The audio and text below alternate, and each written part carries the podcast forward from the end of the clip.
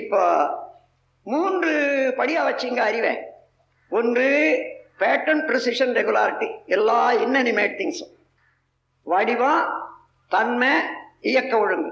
இது இல்லாத அணுவும் இல்லை அணுக்கூடிய எந்த பொருளும் இல்லை. அதோட ஜீவன்களில் எந்த உயிரானாலும் காக்னிஷன் உணர்தல் உணரும் போது இன்ப துன்பம் அனுபவித்தல் ஒன்றுக்கொன்று உள்ள வேறுபாட்டை கணித்தல். அதுதான் டிஸ்கிரிமினேஷன் இதுதான் பெர்செப்ஷனல் எபிலிட்டி உணர்தல் அதெல்லாம் அறிவின் படிகள்.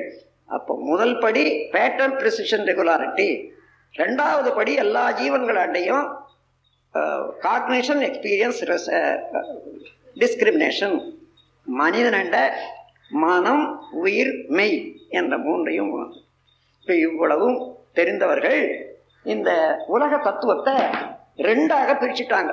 இந்த காலத்துல இல்லை அந்த காலத்திலேயே இப்போ போய் பார்த்தீங்கன்னா டிக்ஷனரி பார்த்தீங்கன்னா அல்லது இந்த என்சைக்ளோபீடியா பார்த்தீங்கன்னா கூட தெரியும் சில இதில். என்னன்னா பேன்சோபீசம் என்றும் பேன்சைக்கீசம் என்றும் ரெண்டா கொண்டு வந்தாங்க தத்துவ ஞானிகள் அந்த காலத்தில்.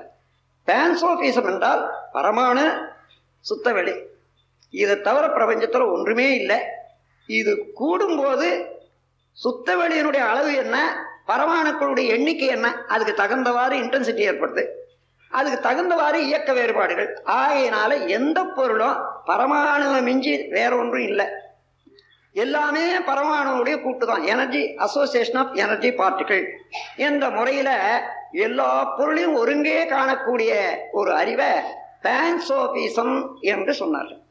அதற்கு மேலாக அந்த எந்த எந்த பொருளானாலும் அது வந்து ஒரு நேதியோடு இயங்கிக் கொண்டிருக்கிறது அதுதான் கான்சியஸ்னஸ் அறிவு. அறிவு இல்லாத ஒரு இயக்கமே இல்லை ஒரு உயிர்த்துகளும் இல்லை எந்த பொருளும் இல்லை. ஆகையினால எல்லாமே அறிவுடையதாக இருக்கிறது என்ற தத்துவத்தை கொண்டு வந்த போது பேன்சைக்கீசம் என்ற முறையை வகுத்தார்கள். அதுதான் சித்த மார்க்கம். சித்தர்கள் கண்டது அறிவினாலே கண்டார்கள் எல்லாம் அறிவுடையதாகவே இருக்கிறது. அந்த முறையில எந்த பொருளை எடுத்துக்கொள்ளுங்க? அந்தந்த பொருளுக்கு அறிவு இருக்கிறது என்று தெரிந்தால் அப்ப என்ன? இப்ப பாஷாணம் இருக்குது. அதுல என்ன அறிவு இருக்கிறது என்று நீங்க கேட்கலாம். அந்த அறிவு என்ன செய்யும்னா சும்மா வச்சிருந்தா சும்மா இருக்கும். நாக்கில் போட்டா என்ன ஆகும்?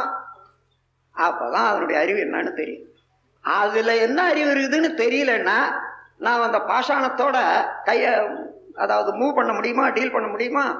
தவறாக ஆகவே எந்த பொருளிடத்திலையும் தன்மை உணர்ந்து அந்த கான்சியஸ்னஸ் எந்த எல்லையில் இருக்கிறது அதோட எவ்வாறு உறவு கொள்ள வேண்டும் என்று தெரிந்து கொண்டு உறவாடி எப்பொழுதுமே தீமை இல்லாத வாழ்வை பெற வேண்டுமானால் எந்த பொருளையும் உள்ள தன்மை உணரணும் அந்த தன்மை தான் கான்சியஸ்னஸ் அப்போ இப்ப சிவம் வேறு அறிவு வேறா?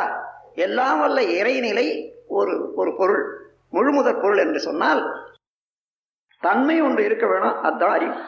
அது அடக்கம் பெற்றிருக்கிறது. அறிவு என்பது உள்ளடங்கியது. அறிவுதான் இறைவனின் ஆற்றல் அல்லது தன்மை. அந்த தன்மை அணுவில் அந்த இயக்கத்தில் பேட்டர்ன் பிரிசிஷன் ரெகுலாரிட்டி என்ற அறிவாக வருகிறது. அதுவே ஜீவனண்ட உணர்தல் என்ற தன்மையாக வருகிறது. மனிதனண்ட தன்னையே அறியக்கூடிய தன்மையாக வளர்ந்திருக்கு இந்த விரிவான உண்மையை உணர்ந்து உணர்ந்து உணர்ந்து உணர்ந்து நாம் பார்க்கும்போதுதான் இந்த பிரபஞ்சத்தில் உள்ள எந்த பொருளையும் அலட்சியம் செய்ய முடியாது. அந்தந்த பொருளும் இறைவனுடைய திருவிளையாடலை இறைவனுடைய இருப்பை எடுத்து காட்டிக்கொண்டே இருக்கக்கூடிய தூதுகளாகவே நாம் காண முடியும். இந்த அறிவை விருத்தி செய்து கொள்வது ஒன்றும் கஷ்டம் இல்லை கொஞ்சம் சிந்திச்சு சிந்தித்து போனா எல்லாம் அதே அறிவு தான் இங்க இருப்பதனால இதுவரையில எங்கெங்க சிக்கி கொண்டிருந்த சிக்கல்ல இருந்து நம்ம விடுத விடுவித்துக் கொண்டு முழுமையை பார்க்கிற போது அந்த நிலையில என்ன ஆகும் உணர்ந்தது சிவம் மலர்ந்தது அன்பு. எந்த உயிரிடத்தும் நன்மையே செய்ய வேணும் துன்பம் செய்யக்கூடாது என்றால் தான் எதனால வந்தது? சிவம் என்ற நிலையை உணர்ந்ததுனால தெய்வம் என்ற நிலையை உணர்ந்ததுனால. நம் கடமை அறவாழ்வின் நாட்டை